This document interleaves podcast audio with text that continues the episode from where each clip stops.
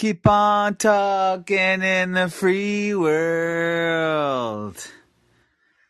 Goldberg. Okay, so we ended off with nonsensical foolishness as usual. Let's get the party started.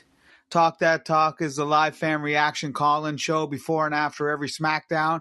We're here 30 minutes before SmackDown on Friday, and we're here immediately afterward, taking your calls at all times. Phone lines are always open. Talk That Talk, often imitated, never duplicated.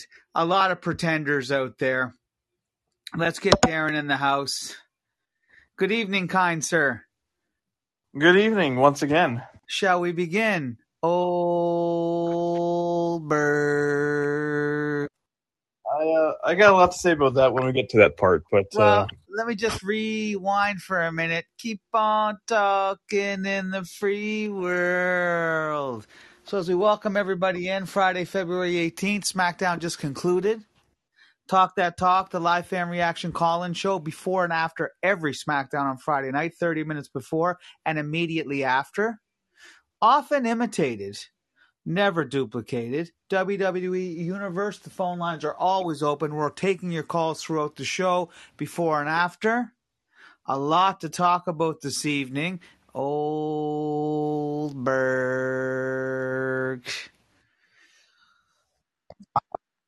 yeah, it was uh, it was a show. Let's put it that way. I'm uh, I got some stuff we got to talk about. There is a lot to discuss, my friend. I give the floor to you. There is. Let's get the party started.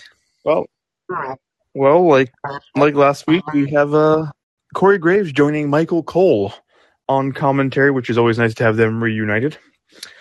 Uh, so we start the show with the contract signing. Adam Pearce in the ring, of course. Charlotte and Sonya uh, head to the ring first, followed by Ronda and Naomi. Um, now I had a good good chuckle with some of the uh, little comments going back and forth between all four women uh, especially Ronda asking Sonya if she forgot how to spell her name and uh, started to spell B I T C H, which I thought was fun. Shout out to Snoop Doggy Dogg. Biatch. so, yes, indeed. I have to check my notes here. I want to start off, and, you know, I didn't. I mentioned it on our couple previous shows. We're a couple shows in deep now. This is our second Talk That Talk for SmackDown. And even though I say it's our second, we've been here. We've been doing this for a long time. We started this almost, I don't know, I think we're going on two years ago when we first did the first one. I could be exaggerating, but we've been here a long time. Like I said, Talk That Talk, often imitated, never duplicated. But I said a couple shows ago or last show, SmackDown or Raw, that I was definitely wanted to advocate for a third person on the desk on Raw and SmackDown, and I want that person to be a woman. I miss Renee. If it's, I'd love to see Renee return. If it's not Renee, I want it to be somebody else. I don't want to be a former wrestler. So agreed. Uh, Pat McAfee, what are you doing? So you're out there, you know, living the life. You're you did the Super Bowl. You interviewed Brock. Great. You hammered now. You getting paid by FanDuel. You're not showing up to work. I don't know. Corey Graves, you should have something to say about that, buddy. But I'd like to see Corey. I'd like to see them reunited and uh, Cole and Corey, that is. But we need a woman third person on the desk. Um, as far as the match, I agree. There was a lot of good banter going back and forth there. And, uh, you know, that was kind of one of the things on my wish list. And I really enjoyed. I, I, I love, listen, I, I don't know. I can't believe that some people don't. I absolutely love contract signings. Can't get enough of them. It's a recipe for disaster in the best way possible. There's always some stuff that goes down. And before we get into what actually transpired, I'll throw it back to you and just get your thoughts uh, on what you know what happened throughout that contract signing. But I agree. I enjoyed the banter back and forth. It was fantastic. It was. It was for sure a lot of fun. Uh, so of course, you know they both signed the. They all four, uh, both teams, all four women signed the contract. Um, and then it got a little, a little chaos, chaotic there, and uh, I enjoyed it. But before we get into the chaotic part, a new stipulation was added. Um, I think not only to Ronda's uh, mouth running herself into a bit of trouble there with what she had posted or had said in an interview. I can't remember exactly what Sonya had said it was all about. Um, that she could beat Sonya with her arm, one arm tied behind her back. And so Sonya made it official by talking to somebody in the WWE about that.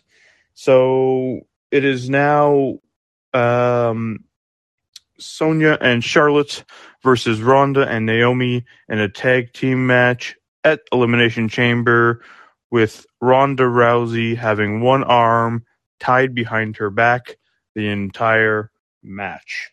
Um, and then, you know, Ronda, uh, you know, I love the, the good old head, uh, head banger off the table to Charlotte and the nice kick over the table to, to Sonya in the head by Naomi and the table, the flip of the table. And, uh, you know, Naomi and Ronda aren't messing around. So I thought that was very entertaining. I did too. We, we had uh, Matthew check in here. He sent the invite. I accepted, and then he disappeared. So, Matthew, if you're out there in the WWE universe, we'd love to hear from you. Obviously, you wanted to weigh in. You asked to speak. Oh, speak of the devil. Here he comes again. So, before I say anything now, let's see what Matthew has to say. What's happening, Matthew? Where are you calling from, buddy? Darren? Matt? Matthew, you there? Can you hear us? Okay, Matthew, uh, we'd love to hear your thoughts anytime throughout the show. Please weigh in anytime. Feel free to interject. So, what I was going to say was, you know, perfect example of everybody being who they are. So, you know, Ronda likes to talk. Ronda likes to talk that talk, shall we say. And, you know, that's what she was doing. Like you said, I don't know where she said it online somewhere, some interview. And then, you know, Sonya Deville this isn't her first rodeo. She transitioned from a wrestler into being whatever we're calling her host, general manager, what have you. She's got a little bit of savvy to her. And then, but she can also wrestle. So she obviously was paying attention, use that to her advantage. I like it. I do like it. And it evens the playing field. You made a good point. I think you said it during Talk That Talk on the pre show that, um, talking about what's going to happen with Sonya Deville. Did you mention that? I thought you did uh, as far as her only having one arm. And then so, you know, now this evens the playing field. And I, again, like I said, it's everyone being who they are. Ronda likes to talk a lot of smack, and Sonya Deville, you know, is savvy and she's paying attention. And then all hell broke loose, man. I like I, I loved it. I mean, so how great was what? Well, well yeah. tell me what your thoughts are, and then we'll go back from there. Uh, like I said, I thought it was all fantastic. You know, Ronda and Naomi, they came out, they were ready for whatever Charlotte and Sonya wanted to throw at them. And you know what? Sonya came out with that new stipulation. So, you know what? We'll, we'll see what happens tomorrow. I think it's going to be a really good match tomorrow. But uh, that that was a really good way to start the show. It brought off some good energy to start off uh, the night before the Elimination Chamber uh, episode of SmackDown Live. Absolutely, and I love the fact that you know when Ronda reached to, reached around, and the thing is, is that you know the Queen, as you should address her, please and thank you, is she you know correctly identified this evening that and reminded Ronda, you know everyone had some choice words for each other. Uh, the Queen reminded Ronda that she had never beat her before, and so I loved everybody at the table. I do love. I have a love hate relationship with Ronda, and I'm kind of indifferent with Sonya Deville. But uh, you know, I love Charlotte. She's the queen. Love Naomi, and she should be given her just due at some point in time. That being said, is that I love the fact when uh, that Ronda reached across the table and snatched the life out of Charlotte and banged her face off the table, and then the uh, super kick or roundhouse, whatever you want to call it, from Naomi to Sonya Deville over the table and then flip the table on him. But the highlight of that I wasn't expecting, of course, I was expecting chaos, but I wasn't expecting Ronda to be able to get across the table so quickly. And I wasn't expecting Charlotte to allow Ronda to smash her face off the table. That, that was, that was a nice move. That's arguably one of Ronda's quickest strikes I've ever seen, to be honest. And it was, uh, it was fantastic in my opinion. Can't go wrong in doing that to anybody. I don't care if it's the so-called queen. Yeah, exactly. And it sets the table nicely. It's going to be a good match. And then, like I said, so here's what I'm thinking. I'm thinking that Sonya Deville is setting up Ronda for the long con, Alice Sawyer from Lost. If anyone out there has ever seen Lost, uh, we see Tavon is back in the house. What's up, my man? Anytime you want to speak, please weigh in. Matthew, you still uh, haven't asked for an invite again. Whenever you want to talk, please do. And I think that Sonya is going to set Ronda up. I think that Ronda's going to come in one tie, one arm tied behind her back, as the stipulation says, where it really is is going to be tied behind her back. She's not going to be able to use it, and then Sonya's going to whip that cast off, and she's going to have two hands to smack everybody around. That's what I think is going to go down.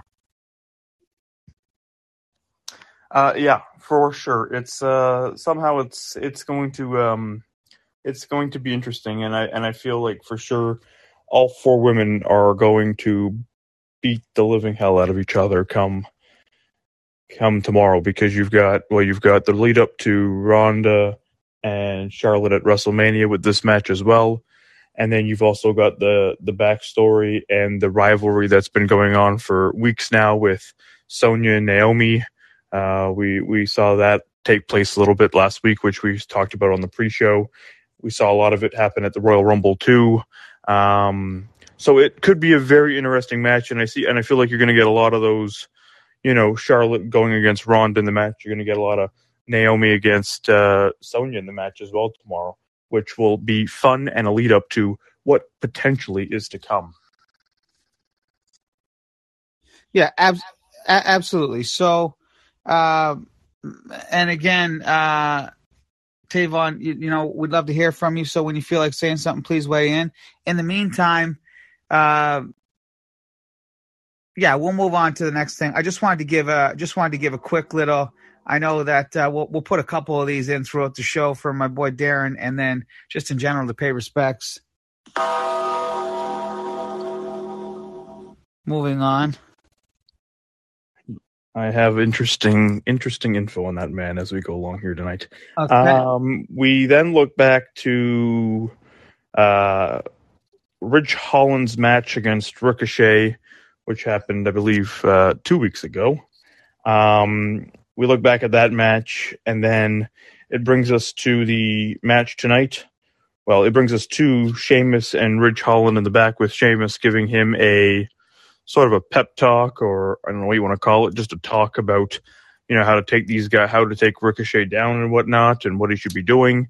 And then we lead into Sheamus with Ridge Holland heading to the ring to take on Ricochet. And uh, piece of uh, well, a note to be had there if anybody didn't notice, but uh, Ridge Holland had no mask on tonight, so his face must be uh, must be healed.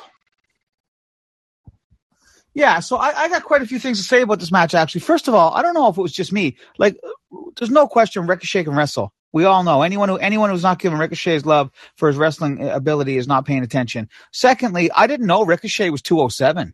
So when they announced that tonight, maybe I just wasn't paying attention in the past. I mean, he looks like I don't know. I don't think he's that tall. I want to say he's probably five nine ish if I was just guessing, just eyeballing it. But I definitely didn't know he was 207. So which is pretty heavy. I mean, not heavy, heavy, but for his height, you know, he's pretty. He's pretty solid, which I don't think I realized because he's agile as well. So that was one thing that was noteworthy because going into it, you know how I feel about mismatch in size. Sheamus is a tank. I'm not a massive Sheamus fan per se, but it is what it is. Sheamus is a phenomenal wrestler and he's huge. And, and like he's been, he's looked like that and been a tank for a long time. And so, uh, just while the match was about to unfold, I'm like, nah, like I got love for Ricochet. He's got like crazy moves, but how's this really going to go down? Sheamus should be able to take him and fire him into the 10th row. But they can both wrestle.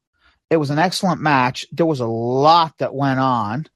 And, uh, you know, Corey Graves, great on the mic too, with Ricochet with the Spanish fly off the top rope. And then, how, yeah, go ahead, please. Sorry, just to interrupt you on that. Just to interrupt you on that. That what a what a move that was. That Spanish fly off the top rope, like that was one hell of a move to watch and and I can imagine what that was like to be in that arena and watch them to fly in the air like they did because on TV it looked amazing. Exactly. And there's a listen, and, and, this is the beautiful thing about Talk That Talk, the live fan reaction call and show before and after every SmackDown on Friday night. Like I said, we're here 30 minutes before the show and immediately afterward, provided by Off the Hook. And it's an opportunity for everybody to instead of the big picture at large, which is what we tend to get roped into over the week or throughout the week when we're watching wrestling, is that we're talking about all the major issues or all the major things that we want to see all of our favorite WWE superstars do. And we don't really show the love and appreciation and get a chance to ch- chat about the actual matches. This is the beautiful thing about Talk That Talk. And exactly that is that, uh, to your point, I mean, these are high level wrestling moves. And that wasn't the, I mean, there were an abundance of moves throughout this match from both wrestlers, but in particular, Ricochet really had an opportunity to showcase. I was impressed. Like I said, is that he's a little bit heavier than I, than I thought. And I was impressed with his ability to be able to, I knew his wrestling ability was there, but I wasn't focused on the miss, my perception of the mismatch in size and weight as I thought I would be and you know Ricochet is impressive regardless. But um, yeah, so, so just going back to um, your your indication here, so he is he is uh, uh, sorry, uh, Ricochet does weigh 188 pounds. He stands at five nine, where you got the Irishman okay. and Sheamus at six three two fifty. There, there you go. And so it's interesting. What'd you say? One eighty nine. 188 for what, for Ricochet. 188. So here's the thing I'll say about that. So not discounting certainly your information, which we appreciate and which the show absolutely couldn't do without, w- with your live information and live stats, which is a huge piece of what we're doing here. Is that uh, they so they put 207 on the screen. So if that 207 on the screen is true, which I believe it to be, and I also believe your stat to be true, it, that tells me another thing that I really appreciate, and that's the fact that you know, not unlike well, boxing is near and dear to my heart. I love the UFC as well, but you know, I've been watching boxing my whole life. I love the fact, you know, that on the way in for boxing in the UFC, you have your weigh in and then you have the fight weight. You know, when everyone hydrates back, they're, they're going to be heavier. So in this situation, it's not that case, but that 188 might have been the last known weight that was updated online. But the fact if WWE is given his live weight pre-match or as his walkout is coming in, that's a good thing. I love that. I mean, that's something that I'm just learning now if that's what's happening. I got a question for you actually. Is that so moving through this match again, phenomenal match, is that what's it called? The 10 beats of what? Do you know that? Yeah.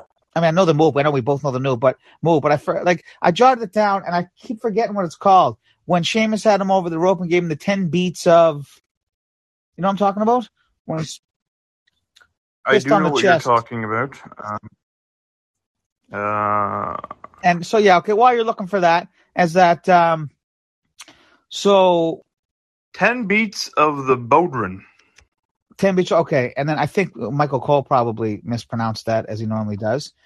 And I, I probably did as well because it's it's a um it's a word it's a Irish word um and there's little you know um hyphen thingies over the, over certain letters. So it you have to probably say it in an Irish way of some sort.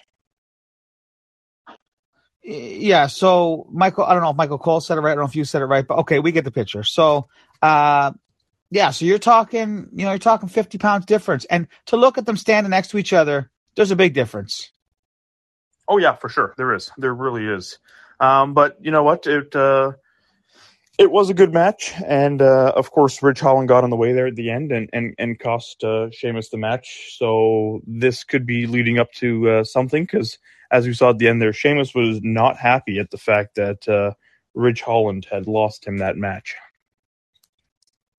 Exactly. And we kind of saw, you know, going into that match, I kind of got that vibe because if you recall, before they went in, they did like a little pre, they did a little interview or a little snippet there of, of Sheamus talking to Ridge Holland. Um, and he was kind of basically like, you know, it was chastising and rightfully so. Like, what are you doing? I forget the, exactly what went on, but questioning his validity just as, as whatever he is a wrestler is he protege what are you doing get your act together uh, I think he was dogging him for um, previous performances.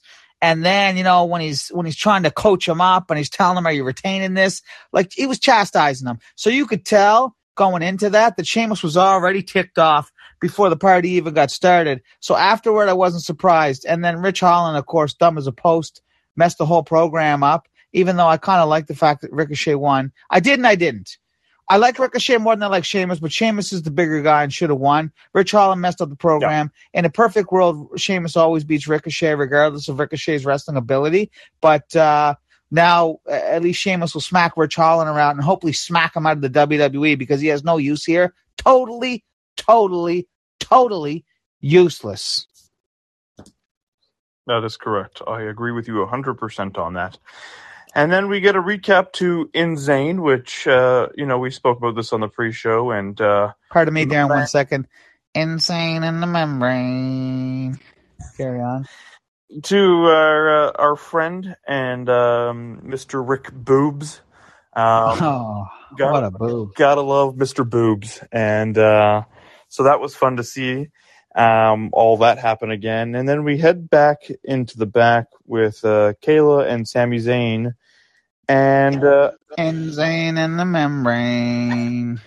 And I found it quite interesting, Sami's uh, remarks there, where he says that he has no responsibility to what happened to boobs last week with that microphone. Listen, Sammy marches to the beat of his own drum. And you know why? Because he's insane in the membrane. Listen, Sami did his interview with Kayla. He said his piece. He doesn't need to talk. I don't even know why he's lowering himself talking about Rick Boobs. The best that he gave him the name Rick Boobs. Moving on. That's it. Moving on. We don't need to give uh, yep. this loser any more airtime than he deserves, which is negative.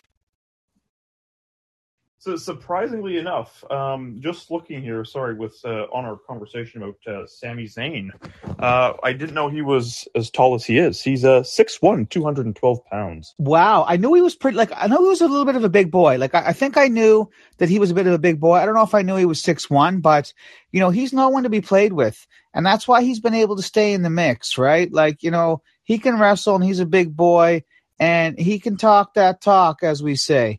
And uh, just briefly, I got to interrupt myself. Going back to that Sheamus match, there was they threw to a commercial during the Sheamus match, and I got to give a shout out to my girl. I got, and I'm just, and I believe she's gone. Is that I don't know where she is now? Is my girl Toni Storm? She was in that commercial. Did you see when they threw that commercial uh, in between that Sheamus and Ricochet match? I know I'm going off topic a little bit. I apologize, but we got you know 60 minutes is our cap on the post show, and we're 21 minutes in. But um, when they were talking about the road to WrestleMania, and it was actually for the Regina show in Saskatchewan. But uh, anyway, Toni Storm was in the commercial, and got to shout out my girl. So, which is surprisingly enough because um, she has chosen to leave the WWE. Right, which which I don't like at all. I mean, I, like I, I love Toni Storm, man. I, I think that uh, Anyway, I love Toni Storm, period. I think she's got a lot to give. And you know what I love about Toni Storm? No. I thought it was a perfect opportunity because I think she's a little bit smaller. And usually you got, and I could be wrong about that, but I believe she's a little bit smaller. And usually you got the smaller uh, WWE superstars, the men's side, when you're smaller, and smaller. I say smaller, relatively speaking, to the bigger WWE superstars. Is that's why you have the United States Championship, which to me needs to be abolished. Uh, I'm going to get into that later, but we need a new name. Why is it called the United States Championship? Nonsense. I, I, don't know. If you want to keep it, that's great. But you need a yin to the yang for the IC for the yeah. Intercontinental Belt.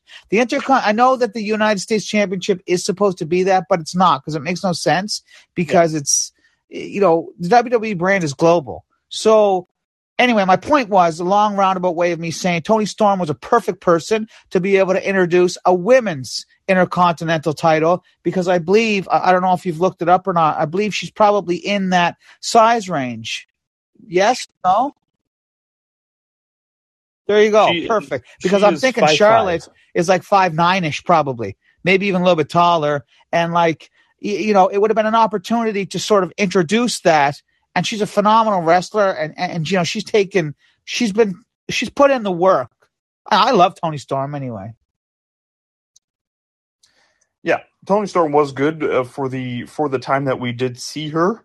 Um, I know she didn't really, you know, she did come up to I think it was Raw or SmackDown that she was on, but you know she didn't get her chance, and I think that's what caused her exit. Uh, going back to your Charlotte, she stands at five ten. There you go. Yeah, I knew she was pretty tall. Um, and the then you get sorry, my apologies, Charlotte. I'm sure Charlotte, you're going to be listening to this later on in your hotel room, and my apologies. The Queen, moving forward, royalty deserves the respect. God save the Queen please excuse me while I go and puke now. Um, uh, as we move on now, um, the the thing I was waiting for all night, and that was the announcement and the video tribute to, if anybody knows what that is, and every anybody in the WWE universe should know, is the man, the phenom, the dead man, the Undertaker. And I have to say that video tribute that was that was very good. I really enjoyed watching those scenes and some of those scenes it brought back some good memories of what that man has brought to us um, within his tenure in the WWE spanning over you know 3 decades like I spoke about in the pre-show and one of the one of the quotes uh, that I wrote down was by Triple H at the end there, where he said, His legacy is his, and there will never be another. And that is exactly true. There will never be another Undertaker legacy because nobody will ever be able to replace that legacy that he he's going to leave uh, as a Hall of Famer. And with that, I will say is that Tavon has been quiet, but he he he asked to speak as soon as the Undertaker was brought up. So I have a feeling that he has something to say about the Undertaker. And let me just say this briefly. Tavon, the floor is yours, my friend. Sure thing, sure thing. Um, yeah, I I completely agree with you, Darren. I mean, that was an awesome tribute video for the Undertaker. I mean, he's the man, the myth, the legend. He's done it all. I mean, it's just it's pretty amazing. I mean, he's going to the Hall of Fame this year, which is the same year that WrestleMania is in his home state of Texas, which of course I, I knew that was gonna be the case, but hey, it happened and it's it's just awesome that yes, he will be immortalized forever. It, it, it is true, very sure. And just uh, just some stats for you guys here. The Undertaker has wrestled not only in WWE but prior to him entering WWE in 1990. He has wrestled over 2,391 matches, 25 of them which were at WrestleMania, 102 of them which were at pay per views, 349 of them which were combined between Raw and SmackDown. He has only lost 515 matches in his career. He has a 74.5% win rate, only only wow. third highest. All the only people that beat him is Hulk Hogan and John Cena. Oh wow. It, it really is astounding. And if I may, gentlemen, I mean, so I know that uh, the like I know the Undertaker is near and dear to Darren's heart, and then Tavon, really appreciate you coming in and weighing in as well. Well said. And uh, I certainly love The Undertaker. I mean, uh, you know, full disclosure, he's not my favorite wrestler of all time, but I do love him. I certainly agree that he's the best character of all time. But I, I wanted to say a couple words is that first and foremost, for anybody, you know, we're all, it doesn't matter. You're a grown man, doesn't matter. You're six years old, you know, 15 years old, you're a teenager, you're our age, you're 85 years old wrestling is a beautiful thing, man. And like, you know, you have to appreciate for what it is, is that they bring wrestling brings so much joy, so much joy and entertainment and fun and excitement to all of us.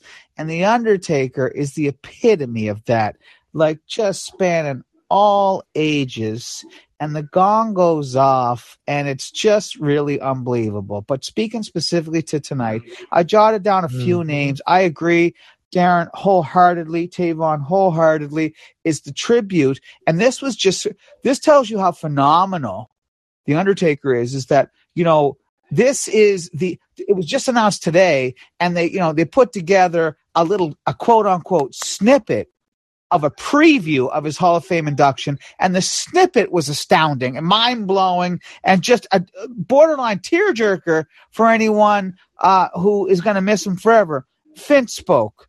Uh, Paul, they had Paul Bearer in there. Batista, who I hate, spoke.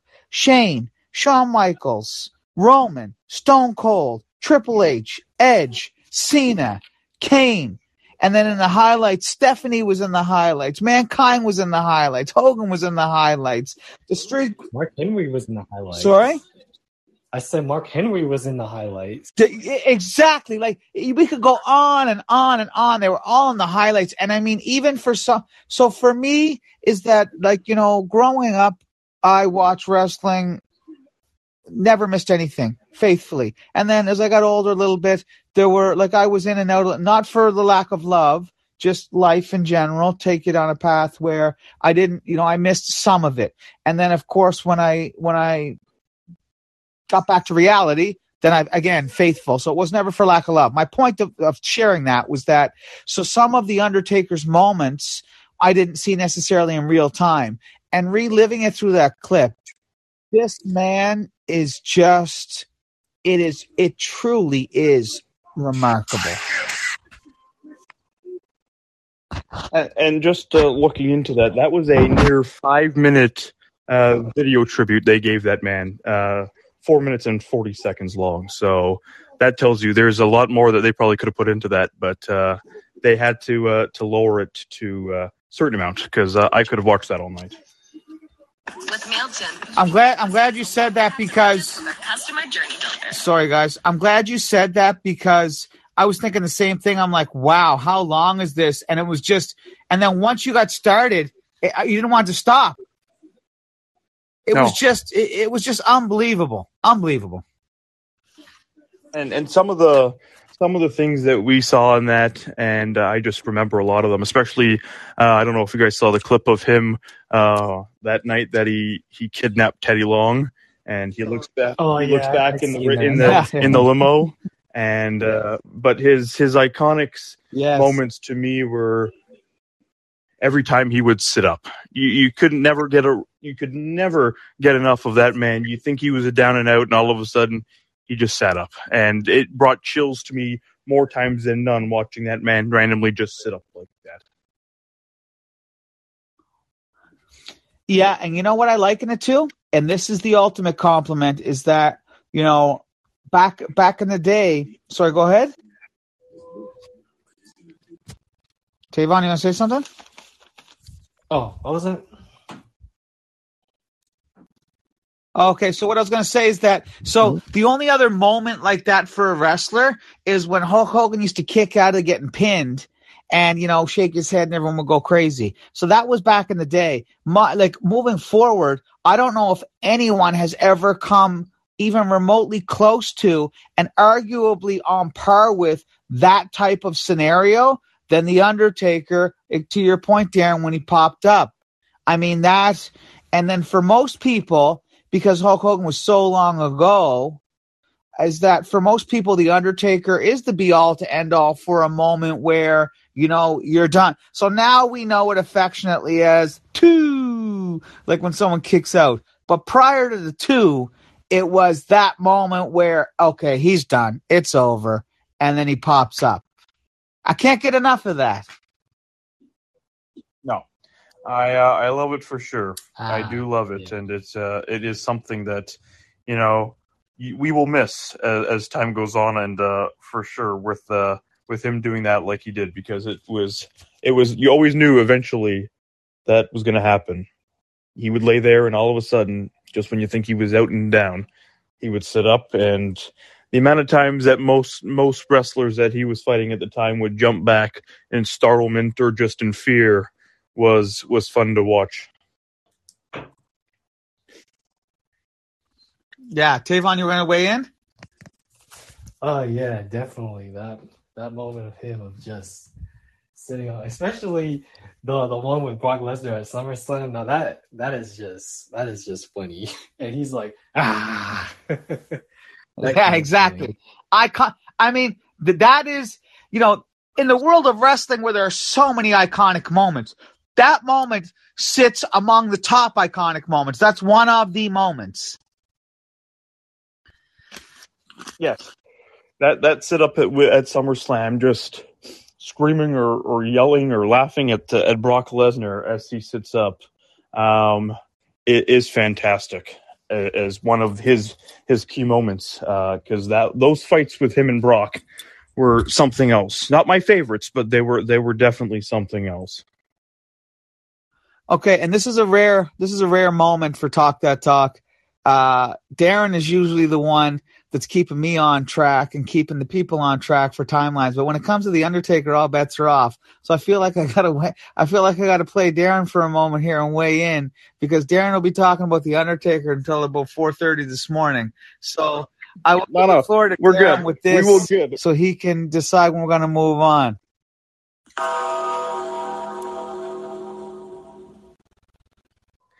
All right, thank you. We'll we'll move on. I promise. Um, I say that. To you. I say that with nothing but love. You know that, right? Yes, of course I do. Of course I do. So then we um we head uh, to the back where they are showing just Roman Reigns sitting in the back, um, and then they they take it to a video to the match between Oldberg and Roman Oldberg. Reigns uh, which uh, leads up for tomorrow at the Elimination Chamber. So that should be fun. And then we uh, we head back to the ring where we get a match of Jey Uso uh, of the Usos against Ivar from Ivar, sorry, out of from the Viking Raiders. Well, listen, I mean, so yeah, we got a little, we got a little preview, a little taste of uh, the head of the table and uh, what was to come later on in the show, and then of course half of the bloodline comes in with Jey Uso. You know, uh, here's the thing, you know, okay, so it's a consolation win. It's nonsense. It's nonsense. It's a consolation win. Uh, the real test will be this this half of the tag team fighting half of the tag team. And then I didn't like the fact that they stole. I love the fact that they stole the Viking Raiders. What are they called? The headpieces or whatever they're called. I didn't like the fact that they got them back. That irritated me. I think they should have held on forever. And then uh, the true test will be at Elimination Chamber. Let's just leave it at that. Nonsense and interference and just no, I'm not here for it. Listen, hey, though that's your uh, that's your so-called head of the tables, Toodle D and Toodle Dumb there that uh, decided to get involved. Um, so it's hey, called listen, brother, it's called brotherly love. Uh, get involved, a brotherly love, a little helping hand, a little, you know, how's she going? Because this whole they're a tag team for a reason. They're not meant to wrestle individually. Oh, I didn't appreciate that. You know, I'm just saying what it is, man. You know, they uh, they can't take losing, just like their head of the table can't take losing. Always need some kind of help to win a match. Um, I'm pretty sure they're going to get involved tomorrow night, tomorrow afternoon against Oldberg, because uh, Oldberg. We know what's happening. Um, and then we uh, finish that match off, and we head to a recap of uh, Matt Hatter, as I like to call him, Madcap Moss and uh, Drew McIntyre back in the uh, I call it the doctor's office, where he finds out that uh, the match. Well, Matt Hatter finds out that the match is going to be a, a no hold barred, basically, uh, for tomorrow. And then um, after we see that, we get Drew McIntyre in the ring, and uh, I gotta say, I'm I'm eager to go on Twitter tonight and uh, hashtag Madcap Mauling. Oh, Tavon, like, I have a lot to say about this. Any thoughts, my friend? Um, sure. So, see, the whole thing with this whole um view between Drew and Madcap Moss. I mean, I mean, sure. I mean, it's it's their second match on pay per view. Um, it's fall counts. It's falls count anywhere, so it could make the match more interesting. Um, that's that's pretty much all. I mean, it's pretty filler to me. Uh, okay, so fair enough, and I would say this sort of on the on the to piggyback what you're saying. I just want to, so I'm going to piggyback what you're saying, but I want to circle back for a moment and just like I want everyone to acknowledge a few things, as as the big dog would say, acknowledge me. So first of all, this is Talk That Talk, the live fan reaction call-in show before and after every SmackDown on Friday night, provided by Off the Hook. We're here 30 minutes before SmackDown starts and immediately afterward. WWE Universe your calls, your opinion, your reaction. Phone lines are always open. So, you know, my boy Darren kind of glossed over kind of glossed over the Usos and discounted them. Uh, I don't know. Darren doesn't give any love to them. Keep in mind, like, you know, all the hardware is held, you know, by the head of the table and the bloodline. So I, anyway, I just want to circle back and just remind everybody of that. Uh, Darren, you know, a lot of, uh, a lot of disrespect. But and then so and then ironically enough, we transition into Drew. This complete the this guy should be ashamed of himself. Ashamed. So he's been re- Drew is supposed to be so it wasn't it was only yesterday where Drew had finally reached the top of the mountain and he was competing for the title and he was he held the belt and he was among the elite and now he's literally to your point Darren he's in the back it, he's reduced to medical coercion trying to convince a doctor or coerce a doctor into saying no uh, Mad Hatter, Mad Cap, whatever the heck we're calling this guy, he's okay to wrestle. We got to coach him up, prop him up, and do whatever we can to wrestle because I need a tomato can to wrestle at a pay per view elimination chamber. Drew, I mean, Darren, I am so interested to hear how you're going to defend Drew on this. And then, Darren, to have the nerve and audacity to say that you're going to weigh in on this hashtag challenge, yet another disgusting, feeble attempt by Drew. I, I think it's just all pathetic, me personally. He can't stoop any lower.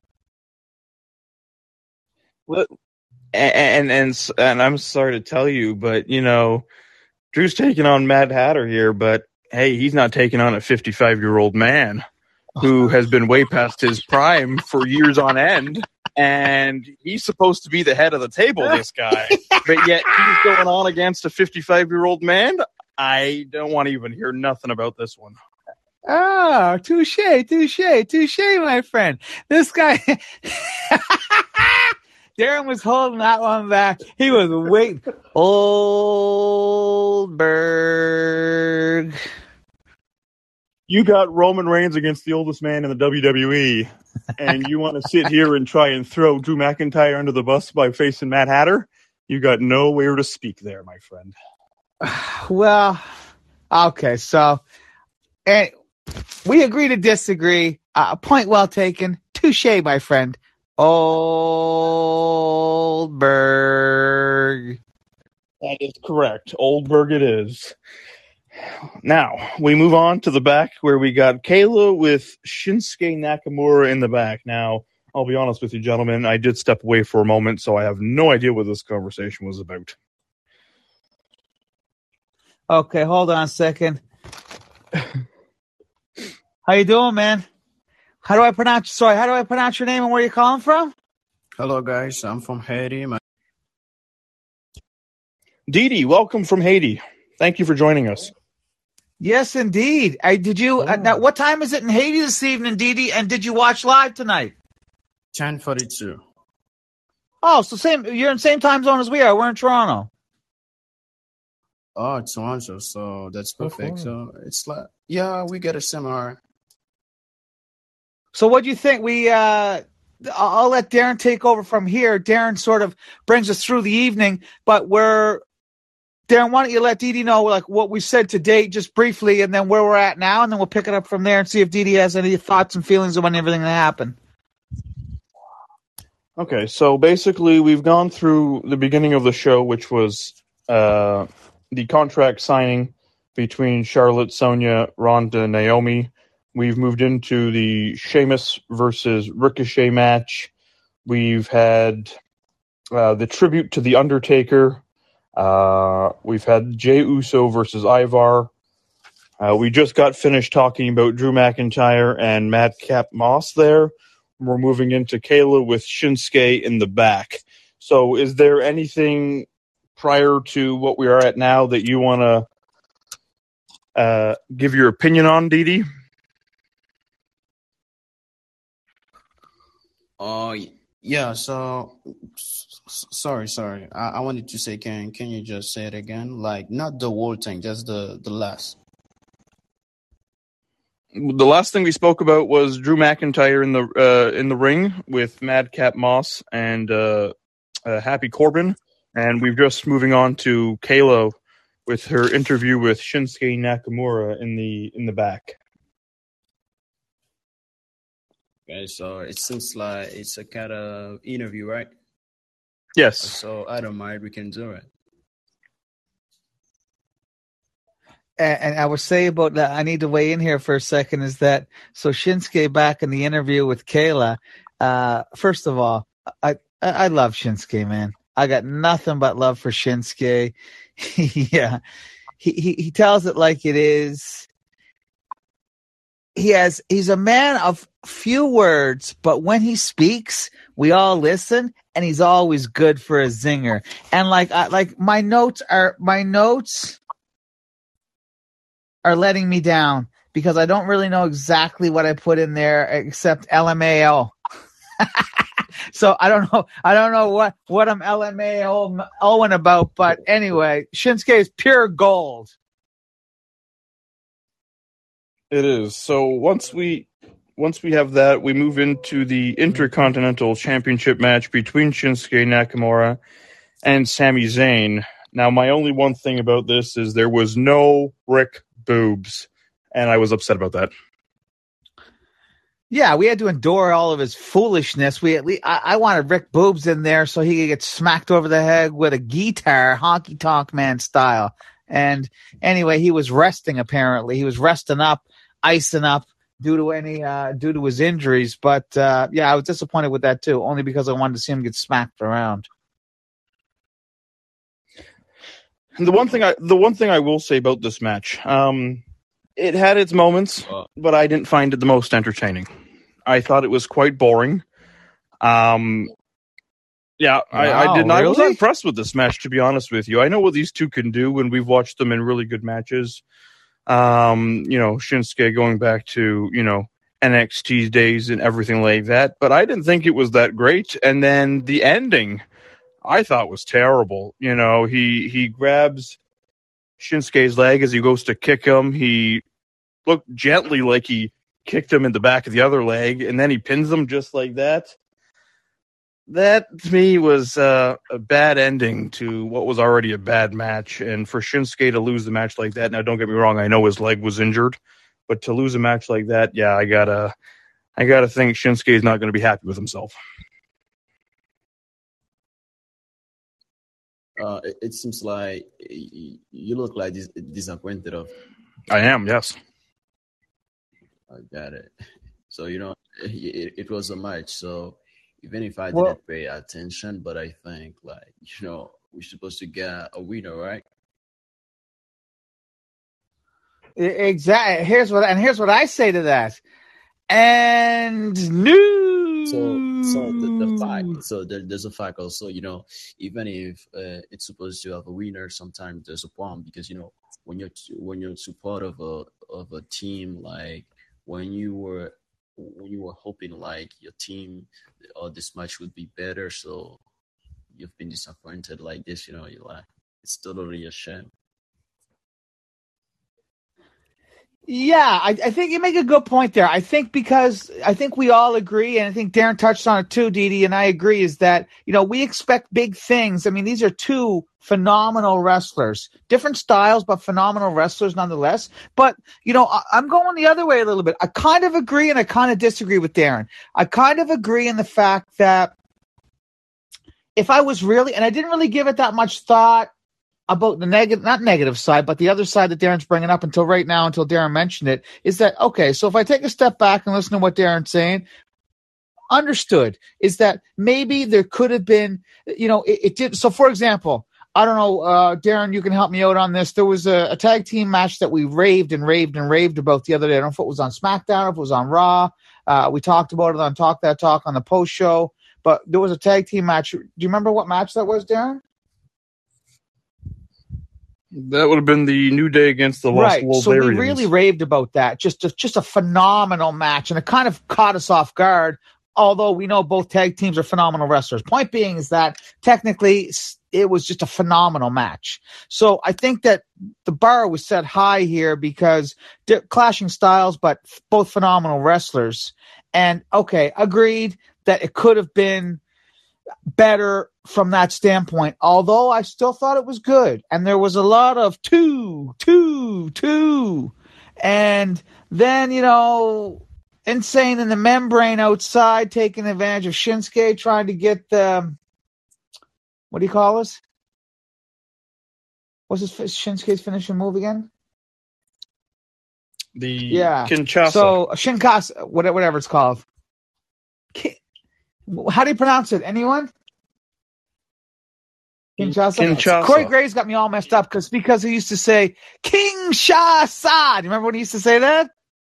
Yeah, so he kind of got me messed up, but yeah, and yes. then he missed it and he, and he attacked the knee, and then it was strategic and surgical by Insane in the membrane, and then we're left with and new. Hey, bro, Shane. Well, yeah.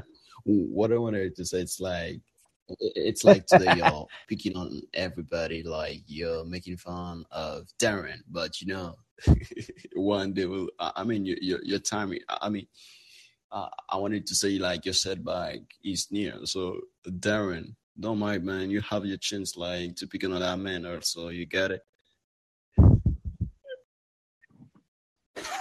I, I I love it, Didi. I love so. I think I like from what I got from it. I think so. First of all, I got not Darren. Darren's my boy. Darren's running the show. I'm I'm so Darren's bringing us through. But yes, we got a little back and forth. There's always a little.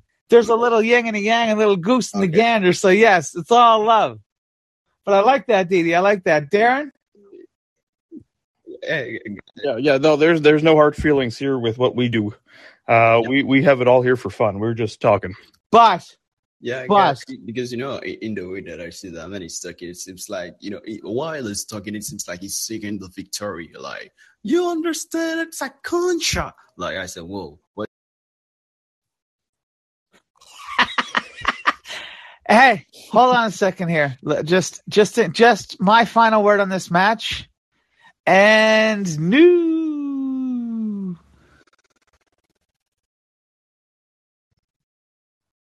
All right, we now go into the Black History Month um, tribute video, which I'm not sure exactly what this place was or what they do, but it was for Oakland, I believe is what it was called, and they looked like they were a place to help out a community somewhere. I assume in Oakland somewhere. Um, I and Booker T was there, and it seemed like it was a, a, nice little video tribute to this place for what they do to this community, and and props to For Oakland if I have the name correct, but uh, props to them for whatever they're doing for that community and helping that community out, and good job to them.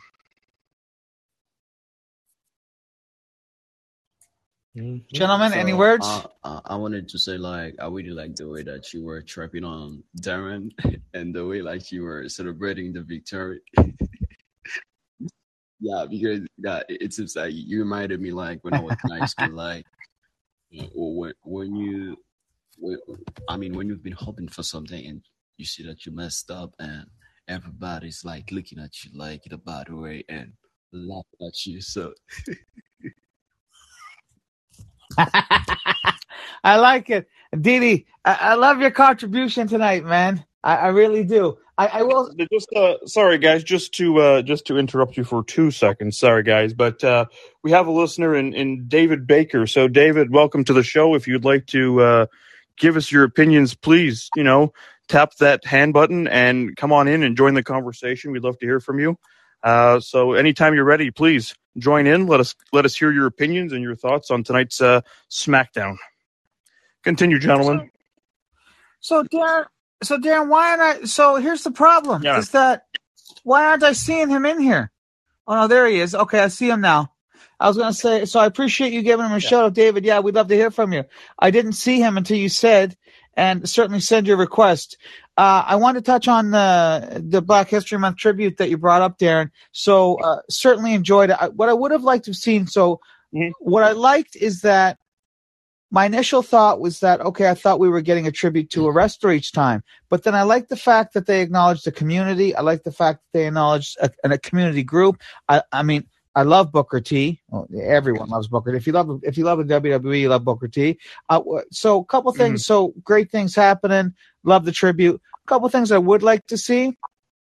I would have liked to have seen like a kind of a live clip from Booker T. I'm not saying he didn't want to do it, but I would have liked to seen them put something in there. And I also kind of would have, or what I would like to see during all this is kind of like a call to action, or if there's an opportunity for people to weigh in, or the WWE universe to weigh in. But uh, all in all, good tribute, and it was kind of a good. It was a good segment, kind of. So okay, we're not doing a wrestler each time, and there's some uh, like we want to acknowledge a community. But I would have liked to seen a call to action. I would have liked to hear Booker T talk. But uh, great segment nonetheless. Absolutely. Um, and then we're um, sorry. Then I thought which was a which was um sort of a um a a tribute or a little snippet for Becky and Lita after that for Oakland place. Uh, it looked I thought it was a little thing for the match, but it seems like it was just a commercial. I was a little confused on that uh, myself. I don't know if any of you guys saw that one. Yeah, I mean it's same thing. I, I just kind of put a note here. Commercial. Yeah, they kind of threw it to her for Becky and Lita. I thought it was going to be more of a, you know, at one point in time they did a little. um I don't know who else they did that for. They did a little something for someone else on Raw, but I can't remember now. But yeah, it, it was just a preview, I guess, right? Yeah, I thought it was a little. Thought we were going to get into a little like uh, video thing going on there for that little lead up, but uh, I uh, I thought it, I was a bit confused with that. But then when I saw that it was a peacock at the end, I'm like, oh, it's a commercial. So never mind that. So then we go to the back, and we've got um, Aaliyah, who seemed rather giddy and happy, um, with Ricochet in the back, um, and they're talking about his win over over over Sheamus um, before Sami Zayn showed up and gloated that he uh, he had won the Intercontinental Championship. Mm, guys, uh, I wanted to tell you that I was extremely happy to be with you. So, you know, it's very late in Haiti now because, you know, it's very 11. So I got to leave you guys. So, ladies and gentlemen, so as you can notice that Shane and Darren were, they were talking about, I mean, this match, this, I mean, this super ma- match that was perfect. So, guys, and I really appreciate the funniest part when Shane like was trapping on Darren, like making fun of him. I really like that part in the way that Damon was singing. It's like a song like to celebrate his victory. That was perfect. So guys have a good night and Darren, see you another time. So next time I hope that you guys support like someone next to you to to give you a back up. You get it? No worries, I got my guys. You'll hear me next time, Didi. But thank you for joining us. Have a good night, and we hope to hear you uh, hear you again soon. Hear from you again soon. Thanks again. Yeah. Yeah, don't mind. And Yeah, appreciate the love. Have a good night, so Didi. Whenever Darren is trying to, I mean, to beat you up, so I'm here. So I'll back you up. I appreciate that, Aditi. Before you go, Uh-huh. don't ever forget, my friend. Keep on talking in the free world.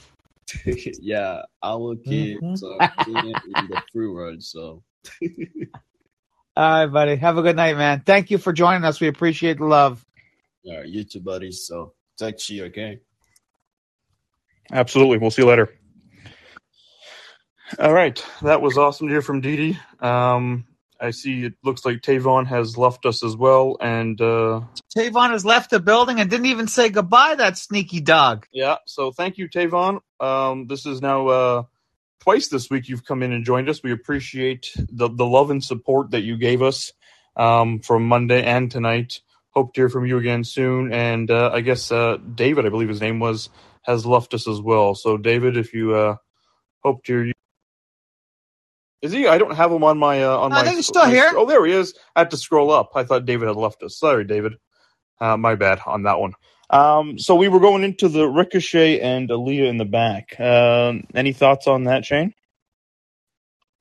Yeah, a lot of people were upset on, on, on Twitter about this, man. A lot of people, there was a lot of that, like this, this, although it was very brief, that like Mhm. surprisingly to me is that like we're live tweet, just so everyone knows as well. This is Talk That Talk, the official live fan reaction call in show, the official, official, often imitated, never duplicated live fan reaction call in show before and after every SmackDown on Friday night, taking all calls from the WWE universe.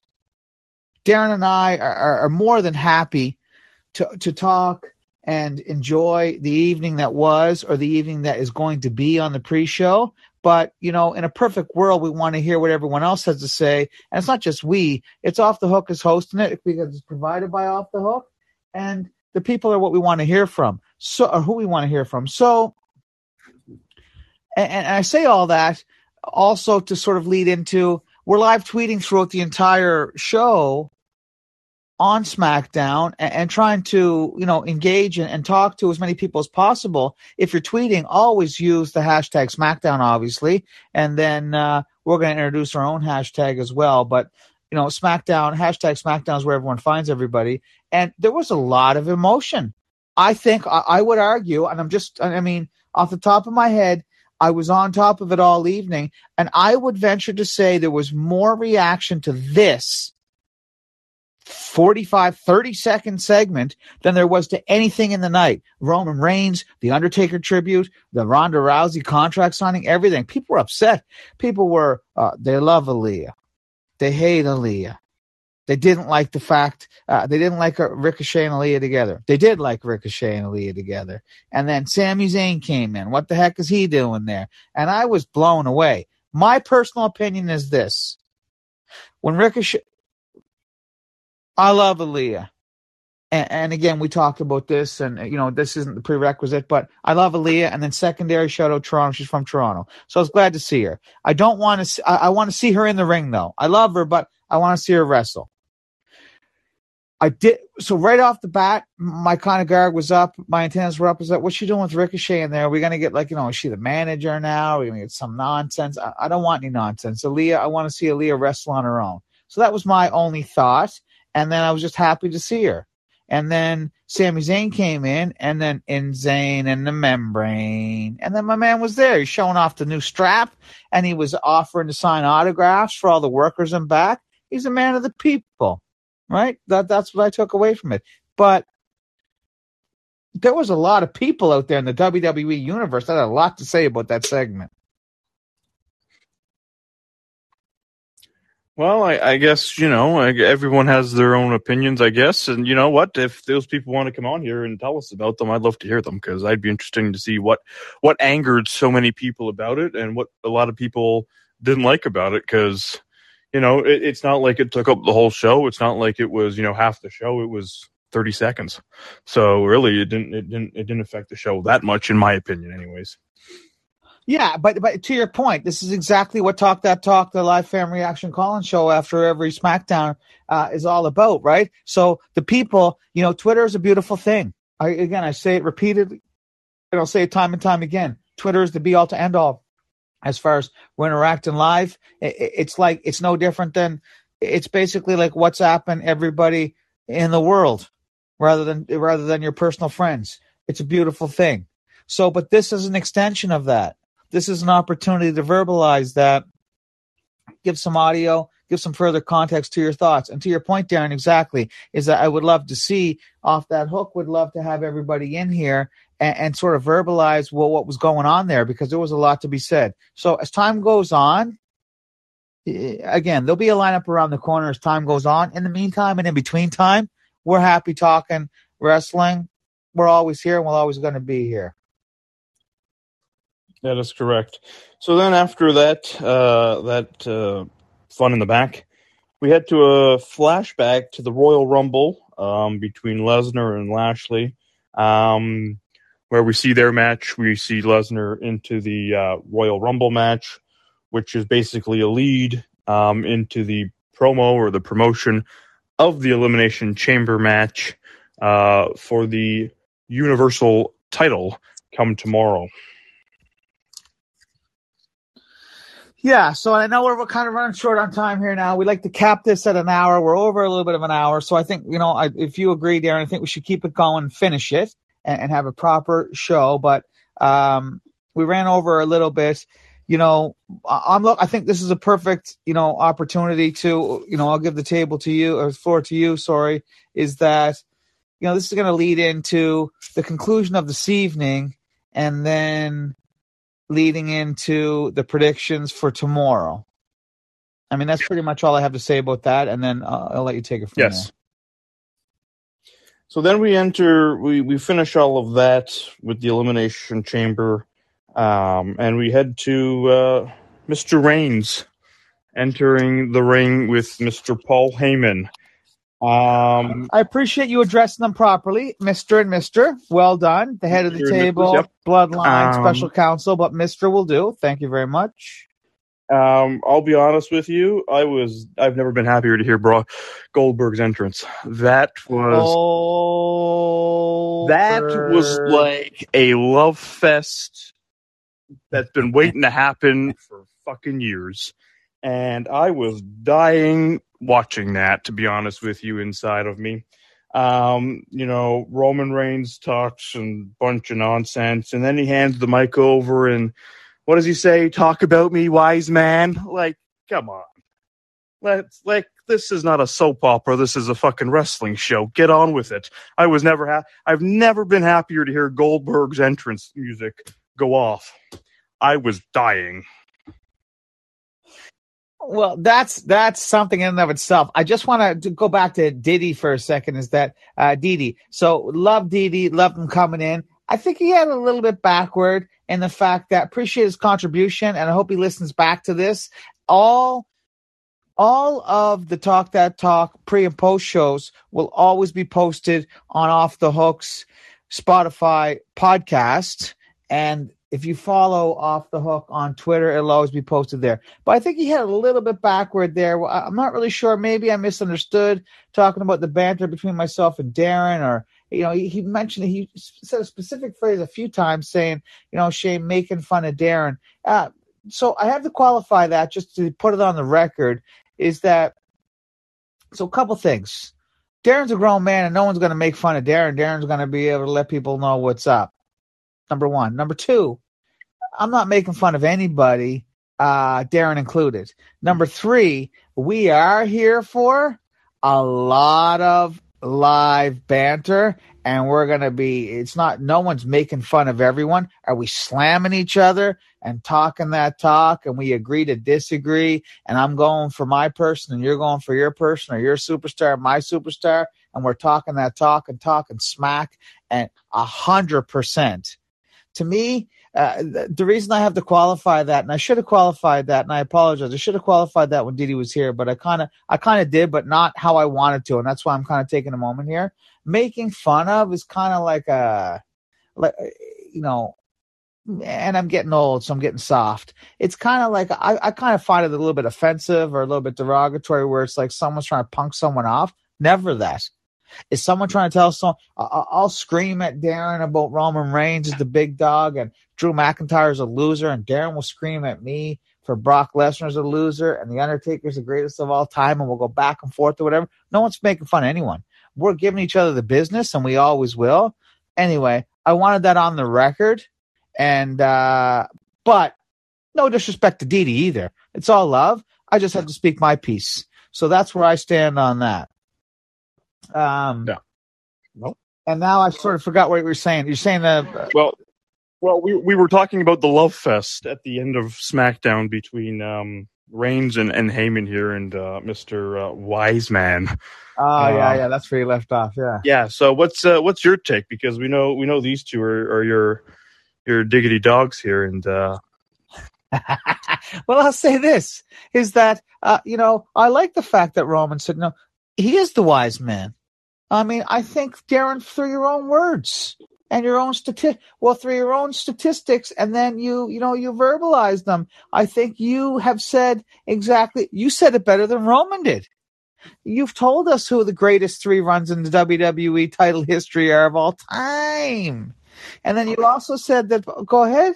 Oh yeah, I'll let you finish that. We, we well we we all know that the greatest runs have been with Paul Heyman in the last 35 years and that's you know Brock Lesnar CM Punk which no matter I nobody will tell me otherwise is the best in the world and Roman Reigns. Well, and I think so. Does that like those the, the, those accomplishments alone don't qualify the special counsel to be addressed as the wise man? I, well, I mean, I think if anything, the wise man is not doing him an, is doing him an injustice. This is somebody like you just you just you know laid it out there for the people. This is somebody with a resume like no one none other. So and he's got the gift of gab. So I mean, let's just talk about it like it is. You got the head of the table, you got the bloodline, you get the special counsel making their presence known. You know, in New Orleans, you got the gift of gab the wise man, if you will. Not if you will, you must. And he let New Orleans know. Drew, I was a bit confused. Like, I need to talk about this for a second. Now it's sort of all coming back to me. I stopped taking notes here at the end, but now I appreciate you just you talking about it. It's coming back to me now. So the wise man, uh, aka special counsel, aka Paul Heyman, aka the gift of gab. So you know he comes out there and he tells it like it is, and we're in New Orleans right? So here's the thing is that he likens the big dog, the goat. He likens him to Michael Jordan. Excellent. But then he said something really to me that, that, that hit home is that then the next one on the list was Wayne Gretzky, even though Wayne Gretzky is a greater athlete than Michael Jordan. And, and like, I'll argue that till I'm dead. And I love Michael Jordan. Michael Jordan's the greatest basketball player of all time, but he's not a better athlete than Michael, Michael, uh, Michael Jackson than uh, Wayne Gretzky. Not even close. Wayne Gretzky did everything Michael Jordan did times a gazillion and he did it, and he did it on skates. But anyway, so the fact that Paul Heyman shouted out Wayne Gretzky as a goat, like he just goes in another stratosphere, a stratosphere beyond a stratosphere beyond a stratosphere for doing that. I, in all seriousness, I'm not joking now. I really appreciated that. That kind of took me off guard. It caught me off guard because you know the Americans don't like to show a lot of love to hockey, and certainly don't like to show a lot of love to Wayne Gretzky. So I really appreciated that. And then he said Drew Brees, and then I don't know, maybe I heard I hate Drew Brees, but it was in New Orleans. And I retired, but I felt like they were booing him. And then I thought maybe they were doing the who dat, but maybe they were doing the who dat and I misunderstood, but it kind of felt like they were booing him anyway. And then Paul Heyman quickly pivoted to Tom Brady, the real GOAT. Anyway, so all I took from that is that I think you personally have qualified Paul Heyman as a wise man through your stats, and I appreciate that for you, uh, Darren. Thank you very much. And I also give the wise man a shout out for giving love to Wayne Gretzky. Absolutely. You know, Wayne Gretzky, um, I won't get too much into this because uh, I could just ramble on about hockey my whole life. Uh, Wayne Gretzky is one of the greatest um, of all times to play in the NHL. And uh, that's all I'm going to say about that because I could talk for hours about hockey. Um, okay. Um, overall, quickly, SmackDown I thought was pretty good. Um, it was a very interesting show. Um, and uh, I enjoyed it for the most part. Um, but I'm looking forward to tomorrow. So that's where we're going to go into now is tomorrow, and that's our predictions for tomorrow. Just a little info for you with it being called the Elimination Chamber. The Elimination Chamber stands at 16 feet tall, 36 feet in diameter, weighs 16 tons. 10 tons of that is steel. Uh, unknown fact Chris Jericho is the most is the superstar with the most entries into the elimination chamber at eight um, it has been around since 2002 is when this first started, and Triple H has the most wins at four in 2003, 2005, 2008, and 2009. So there is some stats for everybody. going on. Wow. I mean, so okay, that's I I just want to talk on that. That's a lot to digest. So let me just recap for a second here. So Triple H has the most wins in the Elimination Chamber at four, and Chris Jericho has the most appearances in the Elimination Chamber at eight. That is correct. These are impressive stats. Chris Jericho is really, he really is the epitome of a self-made man when it comes to wrestling. You know, he really is. We could talk about that forever. We'll we'll we'll come back. Like I said, Talk That Talk has some special editions that we're going to release. We're just getting started. We are just getting started. Talk that talk that talk. The live fan reaction call in show before and after every SmackDown, thirty minutes before, immediately after, provided by Off the Hook, the platform for the people. Why is it the platform for the people? Because the passion always has been and always will be pardon me, the power has always has always been and will always be in the passion of the people. Phone lines are always open. So, David, I know you haven't asked to speak yet, and, and it's all love, no problem. If you want to weigh in, great. Can um sorry, just on the aspect of David, um he and I have been uh, secretly Oh, chatting okay. in here. He's been enjoying Excellent. the show, but um just uh, just a shout out to his grandmother because it is his it is her birthday and he was just there celebrating. That's why he hasn't joined us. So David, yet again, happy birthday to your grandma. Happy birthday to your grandmother. Hold on a second here. So, first of all, David, you know, I can't even, uh, I can, I can put into words and I will now. And that even though we're running over time, it, it deserves some love. First of all, I don't know where you're calling from. I hope you text Darren in the chat on where you're calling from. We appreciate the love. I really appreciate the fact that you're enjoying the show. We hope you come back before and after every Raw, before and after every SmackDown. Talk that talk. Uh, And uh, just a side note, he's just informed me she has turned 85 So today. that's a beautiful thing. So, on the, th- the, the couple things. One, the fact that he's joined us. Two, the fact that he's enjoying it and chose to interact and chose to stay with us. And then, you know, on his grandmother's birthday, he's spending his time with his grandmother. And, you know, uh, I'm gonna I'm gonna digress a moment here because I really appreciate it from David, and I hope you're listening, David. Is that you know I'm getting up there in years myself. I'm not at that age yet, and then God willing, I live to be that age. But the thing is, as time goes on, you know, you start to reflect on things like this. And I'm being serious now. And this is why, you know, there was a lot of things that I wanted to do and start over the years. And this is one of them. And uh, so I appreciate that we're all sharing this moment. And then for your grandmother, if she's listening, if she's not, happy birthday to you. Happy birthday to you.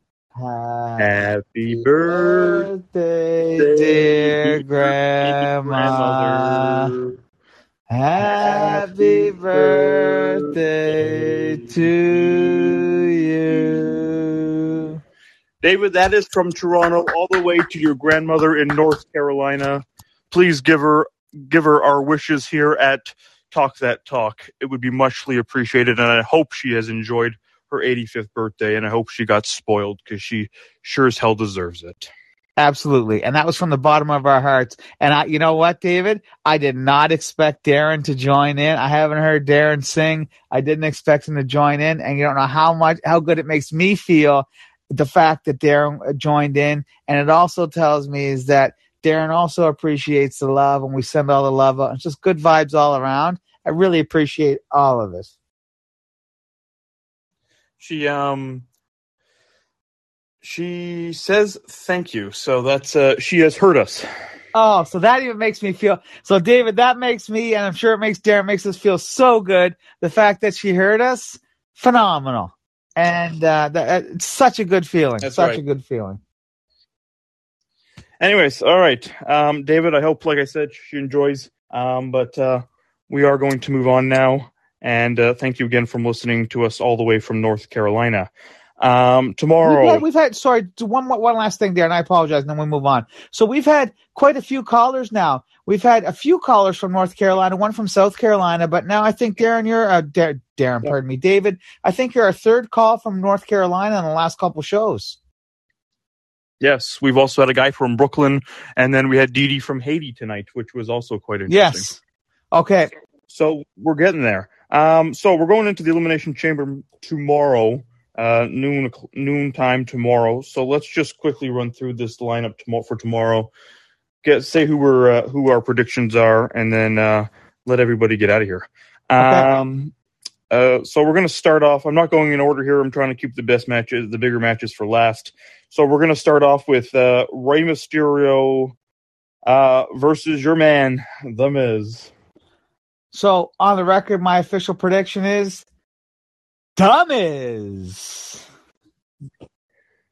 I um I I have to say Rey Mysterio only because I think the Miz's wife is going to get him in trouble. Uh, and then Maryse, if you're out there, uh, we all love you. And uh, again, I repeat, Dummies. Very good, very good. Uh, sorry, just to go back to David, he said he uh, thanks to us. Uh, we are very nice, and he'll be tuning in next week and the next time he's getting on the line to chat with us.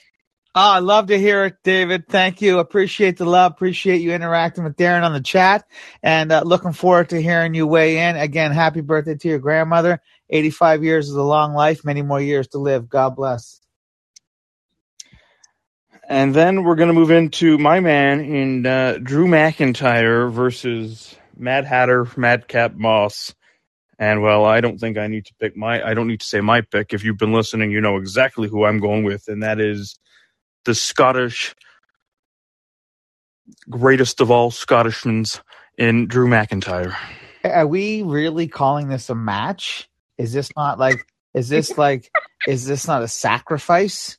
So the Mad Capper, the Mad Hatter, the Mad whatever is a sacrificial lamb. Drew McIntyre should be absolutely Drew. If you're out there, take a long look in the mirror, my friend. You should be ashamed, ashamed, feel shame, ashamed of yourself. I'll leave it at that. And my official prediction is, for what it's worth, uh, like Drew McIntyre beats a tomato can. Congratulations. Roman, what he says back to you about facing a Uh, 55 year old retired man. Oh, oh, Goldberg. You got it.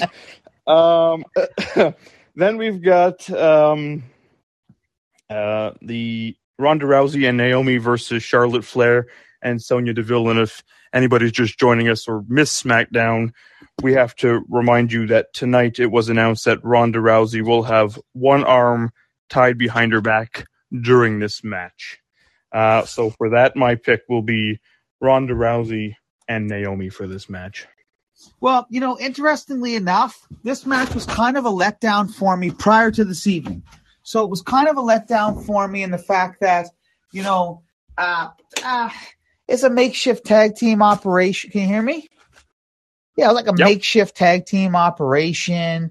And it was something that sort of came out of the blue. Wasn't really feeling it. And, and just so many, so many issues I had with this match. But then tonight, this is why I love contract signings. This is why I say all the time, contract signings are the be all to end all. They're not. They're not. Uh, you know, just a formality. All heck can break loose on there, and then you know things happen as we saw tonight with a new stipulation. And now I'm super intrigued about this match. I think a lot's going to go down. There could be implications.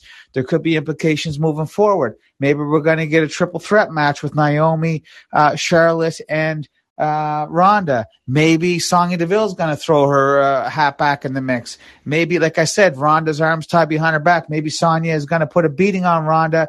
Maybe she's going to hurt Ronda for real. And then Ronda's going to have her own problems with her arm going to WrestleMania. All kinds of things. Anyway, I'm really looking forward to this match. What I feel is going to happen is that I feel as though who should win are Ronda and Naomi, but I'm going to go the other way.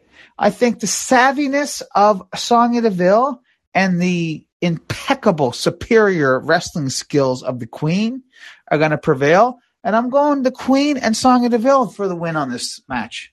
And I'm really intrigued with this one. Well, like I said, Yeah. Yeah, it's going to be a very interesting match, and it's going to be a lot of fun to watch. Uh, these four women are going to be very are, are very talented, and it's going to be a real good match just to uh, just to watch. Um, on to the next one. We've got uh, Becky Lynch versus Lita in a singles match for the WWE Raw Women's Championship. And, you know, like we've said before, kudos to Lita coming back to facing, you know, the man. But uh, uh, no offense to uh, the Hall of Famer and Lita, but uh, the man is last kicking your your ass and uh, keeping her title. Yeah, I'm going to say this is that, you know, we've talked about this before, is that Lita is a legend. Lita is, has, you know, superior wrestling skills to a lot of wrestlers in the history of wrestling. And as much as I love the man, uh, Becky Two Belts, Becky Lynch, Big Time Bex, is that I do love her and she is a great wrestler. But you know her skills pale in comparison to the wrestling skills of Lita. All that being said is a roundabout way of me saying is that if you're Becky Lynch and you're in the prime of your wrestling career, I don't know if she's late 20s, early 30s, but regardless of the age, she's in the prime of her wrestling career. She's at the pinnacle of the business and she holds the belt. If somebody in their 40s, mid 40s, at that probably, I don't know her Lita's exact age either, but I'd imagine she's in her 40s at least. If someone in their 40s, wrestling skills or not, can come back and circle back and then she's been injured she's had you know she had a career ending injury and then somehow it wasn't a career ending injury Ella Daniel Bryan is that and she can circle back and beat you? There's not much odds. You should be ashamed of yourself and that's no disrespect to Lita. I'm expecting an all out war because Lita is just that phenomenal of a wrestler but in the end stamina skill youth uh, should prevail and Becky Lynch should win this. And I don't want any dirty win or disqualification or count out or cheating. It should be a straight up wrestling win, and rightfully so for Becky, in my opinion. Absolutely. And Lita, to uh, to your question or your comment about age, is forty six.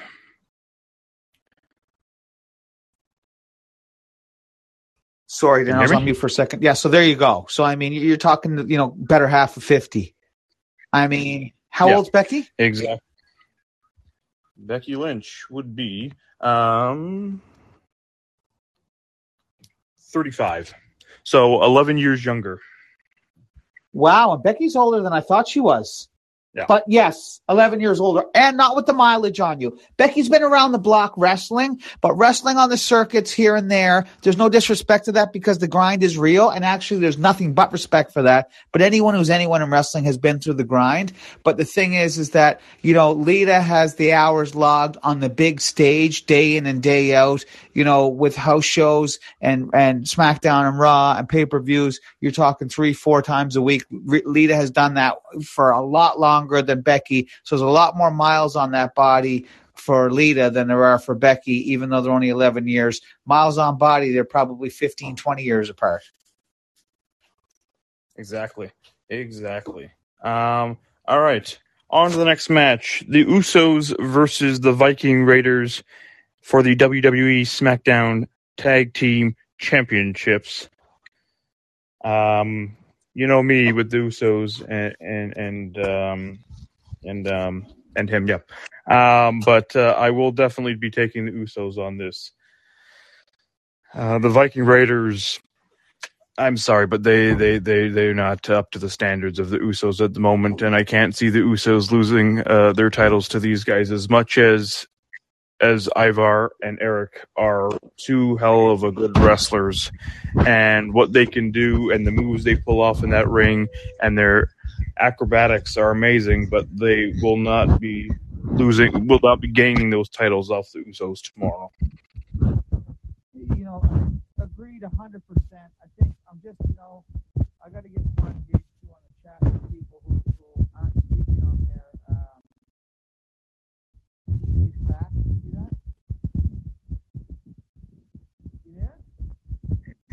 Yeah, you're you're uh, you're really low with sounding. You sound muffled. I sound muffled. Can you hear me now? Oh, I'm sorry. I Yeah, think my hand might have been blocking it because I was typing. Sorry. So, yeah. So, here's the thing. Yes, the Viking Raiders. You know, it's a solid tag team, but you know, I, I appreciate you. You know, and I and I expect nothing less from you, actually. So I'm not saying that you would. I appreciate you. I'm just saying I appreciate it because uh, although I expect it, is that you know uh, the reason that we're able to. Uh, we're able to talk about this openly is because we are who we are and we tell it like it is. I'm not influenced by you. You're not influenced by me. We know what we know. We see what we see. We say what we say. So, the point being is that you have all kinds of concerns and reservations about uh, Roman Reigns, the head of the table, the bloodline, and, and I hear you. I completely disagree disagree with you, but I hear you. But I do appreciate the fact that you know you know what's up. You've been watching wrestling your entire life. You know the Usos are the legit. And I mean, you you know, and I know you loved them before too. I know you love them now. You just don't like some of the nonsense, and I appreciate that. But the thing is, is that yes, indeed, like the Viking Raiders. Don't get me wrong, a solid tag team, and I'd like to see them continue, and I'd like to see them, you know, hone their craft and continue doing what they're doing. But the Usos are elite. The Usos are on like on the, the Usos are, and I love the New Day, but we're talking the Usos arguably you know, see the New Day has a little bit of a different wrinkle because, uh, well, two different wrinkles. One, three people, but let's just take Xavier out of it for a second because that's an obvious wrinkle, and then you got all kinds of. It's hard to compete with that. But if you're just talking straight up Kofi versus Big E, you got Kofi who have who has impeccable wrestling skills. Arguably better wrestling skills than each Uso individually, although I would argue that there's a, there's a question mark there. They're in competition with each other. But the thing is, is that both Usos are like Kofi, is that they have all similar traits and attributes. Whereas the New Day, now you got Big E in there, who's not going off the top rope, but he has the power moves. And, and again, it's like the yin and the yang. It's that, so that's what kind of where they got the edge. My point is, is that the Usos are a generational tag team, one of the greatest tag teams of all time and I appreciate you showing them love. You didn't hesitate, and nor should you. Hands down, the Usos should slap the shit out of the Viking Raiders and embarrass them. And I want the double splash off the top ropes and the lim- uh, to end this. Don't you think? That would be fantastic for sure. And surprisingly enough, you know, just uh, as you spoke there, I did look up them. And surprisingly enough, there is only a year uh, age difference between all four men. Uh, both the Usos are 36, both the Viking Raiders are 37. So they're not that far between each other. Wow, interesting. And I, again, I got love for the Viking Raiders. So uh, keep doing what you're doing. I don't. I, I'm. I love tag teams. I've always loved tag teams, and I'm a huge advocate of tag teams. And the more tag teams, the better. And when I say tag teams, I mean real tag teams, not slapped together people with uh, the idea of we're we're here today, gone tomorrow. Tag teams because they're tag teams, right? They they want to be together. So Absolutely. Absolutely. So now we're going to get into the uh, one of two elimination chamber matches, which will be the men's. We've got the champion Bobby Lashley versus Brock Lesnar versus Seth Rollins versus Austin Theory versus Riddle versus AJ Styles, and uh, we're as as everybody knows that's listened to us. I'm not happy with this match to the fact that Austin Theory is in this match and not Kevin Owens. Um, so I really and truly hope Austin Theory gets his ass beat out of that elimination chamber match tomorrow. And you know what? I hope he does have some liquid behind the ears or whatever the hell that saying was tomorrow. And I hope wet behind the ears. and yeah, I hope it's it's some nice good old blood dripping down the back of his ears because he deserves it for not allowing or beating Kevin Owens to be in that match. So with that being said, sadly no, not sadly. I'm not picking the beast, which I know everybody seems to think it's going to be. Wow. I'm not doing it. I am picking AJ Styles. Ladies and gentlemen, just after I gave Darren all of the props in the world, and, and rightfully so, he stoops to a new low and cuts his nose off to spite his face. Meaning that he knows that Brock is going to win the elimination. But he's just really, it's getting late. So, in Darren's defense, we're 35 minutes over. It's late. And, you know, tonight was The Undertaker's retirement or Hall of Fame announcement. Brock ended the streak, which I love Brock, but I wasn't happy with that. And I'm still not happy with that. So I'm going to forgive Darren for his nonsensical foolishness tonight when he knows he has no business in the world picking anyone other than Brock Lesnar, the beast incarnate. And we'll just move on from there and let Darren have his moment. So I assume with that rant, your pick is Brock Lesnar. My pick is Brock Lesnar, and I think to acknowledge the disrespect that you've shown by choosing to go the route that you went, AJ Styles in general, I will give you uh, again a tip of the cap. I will give you a tip of the cap.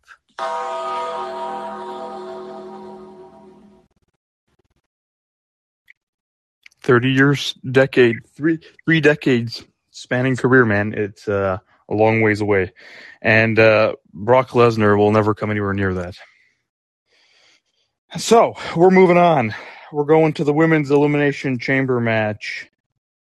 Um, for a match at WrestleMania 38 uh, against uh, the man Becky Lynch. And uh, this match consists of Liv Morgan versus Rhea Ripley versus Bianca Belair versus Doudrop versus Nikki Ash versus Alexa Bliss. Um, you know, I, I got some women in here that I, I really could see winning this. Uh, this one has been hard for me, but I, I like it, it's clear as day who I believe it's going to be as much as I have to give my my shout outs to to Rhea Ripley and Alexa Bliss. Um, but Bianca Belair is the EST of WWE, so I'm I'm I'm going with her for this one for sure. I echo your comments 100%. You said it right. The EST of WWE.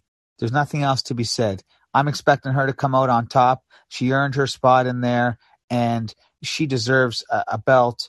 She is phenomenal. She took the WWE by storm and has had it in a chokehold since she arrived and has been relentless. Uh, just absolutely a joy Uh, in every aspect to watch and appreciate. And I believe, God willing, if she stays healthy and if her passion really is in the W, I, I know she's passionate about the WWE, but longevity, like passion, longevity of passion is a whole other conversation. And speaking of the Undertaker this evening, I mean, he's the epitome of longevity of passion. Is that he's one of the very few, if not the only ex- legend of the WWE who didn't pursue other ventures. He, he didn't he didn't go right. He didn't go Yes. the Hollywood. And I'm not knocking everyone for going the Hollywood route and everything else. I'm not knocking people for that. They do what they're going to do. But the point is that he's a lifer. And then uh, us us true hardcore wrestling fans, we appreciate that. The Undertaker, from the day he arrived until the day it ended, and hopefully we'll still see him some more times, is that his he his life and his everything he did revolved around the WWE, and that's why we love him, right? And, Absolutely. yeah. So Absolutely. and I mean, like I said, so I say that and saying that I hope the WWE, I hope uh, Bianca Belair, and I'm certainly not going to try to stack her up against the Undertaker and put her in that position, but I hope she does have longevity of passion because, you know, she has there all the other tools, right? Absolutely, for sure. And uh, it's going to be a fun match. But like I said, we can't count out some of the other superstars that are in that match. Rhea Ripley being one for the for the time that she spent in that gauntlet match on Monday, like we spoke of, of 40 minutes and uh, four seconds, or I believe is the time that I had said. And uh, to be honest, 44 45. 4404, No, yeah. no, 44, 44, sorry, 44 45, minutes, okay, four sorry. seconds. Sorry, there it is there. Um, Yeah, 4404. yeah. and uh, kudos to her again. So I that's why I had to give her just a little compliment there. But sorry, Rhea, I don't see you winning this tomorrow afternoon. No, I think you're right, and I'm glad you circled back to her because it was it was an astounding performance and impressive, and uh, you know she's she's going to have another chapter to write as far as this whole situation plays out. But we agree. I think the EST at WWE will prevail tomorrow. So so now we're left with the final match of the show, which I assume is the the uh, final match. And uh, for this, um, just to have a little fun with Shane, I'm going to bring out my inner Shane, and and I'm just going to be like uh-uh. Roman Reigns. What are you thinking? This is a disgrace. You are at the top of the WWE. You've got the champion, you've got the bloodline, yet here you are facing a 55 year old man in Oldberg. What a disgrace this is for you and to the WWE. Peace out. okay, so first of all, I uh, a I appreciate it, I respect it, and I hear I hear you loud and clear. I agree. I mean, all I can say that there's no defense. There's no defense. I'll, I'll, say two things. I'll say three things or four things. Yep. You know me. I can't shut the fuck up. Right. So I say I'm going to say one. Yep. I say four things. One, I, I respect. I respect it a hundred percent. I hear you loud and clear. Two, is that there is no excuse for this scenario, to your point. Three, however, Roman was called out by your next. So, you know, it wasn't like Drew seek and destroy and, and, and searching for medical coercion. Roman was called out. And then fourth, kind of circling back to your point, I will concede Oldberg.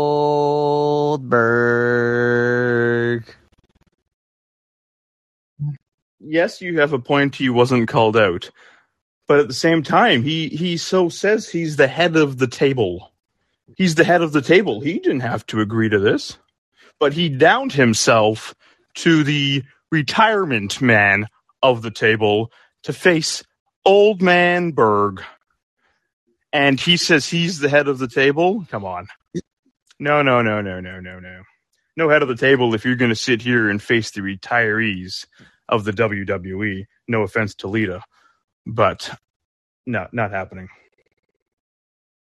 you make a very valid point. You know, in all seriousness, I, I, I, can't argue with you on that. There is no defense. You're absolutely right. Is if you're calling yourself the head of the table, and you, you know, I, I did make my point about him getting called out, but to your point, you're, I agree. Uh, you know, I do agree with you 100%. Is that if you're the head of the table, and you got the bloodline, and you know, it's not even about the bloodline or special counsel. You're the head of the table, and you're the big dog, and you can get called out by everybody and their dog you're the one who makes the decisions, and you're absolutely right. Is that Oldberg shows up and calls you out and says you're next? What he should have said was was exactly what you just said. Is that like you know you're you're done and done, no chance. I'm not going to lower myself. And on top of that, and then even in addition to that, eh, you know, going one step further to your point, is that then Roman was like, I'm going to Goldberg, Goldberg, out Goldberg, Goldberg, like giving him even more respect. So we agree. We agree on that. Yeah. And I'm disappointed in Roman stooping to this level. However, yep. Roman is my pick. And I'm hoping after it ends, what I'd like to see is I'd like to see the bloodline come in there and put an extra, extra, extra special beat down on Oldberg. Well, we all know Tweedledee and Tweedledum will oh, be there, gosh. and they're going to get involved. So it's it's it's Roman's it's the head of the table's way of winning everything. Have Tweedledee and Tweedledum do it all for him. And all he does is st- stand there and look pretty when he pins the person at the end.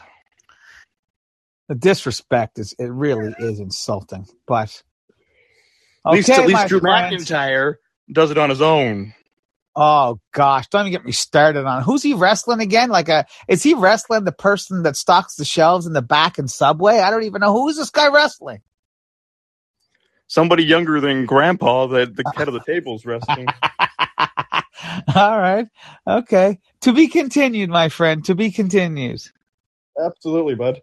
Hey, listen, just uh, thank you to everyone listening to us. Um, just remember this: the way Shane and I go on is not making fun of anybody. We've we've known each other a while, a long time, and uh, we know how to deal with each other. We're not here to hurt anybody's feelings. We just have fun with it. As you heard, we've been laughing all night. So please, no one take it to heart what we say. Nobody think we're trying to hurt each other's feelings or we're trying to hurt anybody. Uh, we're just here to have good banter and have a good time. So please join us on uh, on. Uh, well, you can join Shane tomorrow for the pre and post show for the Elimination Chamber. You can join us for the 24 hour reaction on Sunday. And then you can join us again Monday, half an hour before Raw and immediately following Raw at 11 o'clock. We'd love to hear from you guys. We thank everybody that joined us today. And uh, don't forget, we're not making fun, we're having fun. And that is the key thing here. Exactly. Well said. And, and I'm going to echo your comments, Darren. Is that well said? So we'll leave that there exactly how you said it.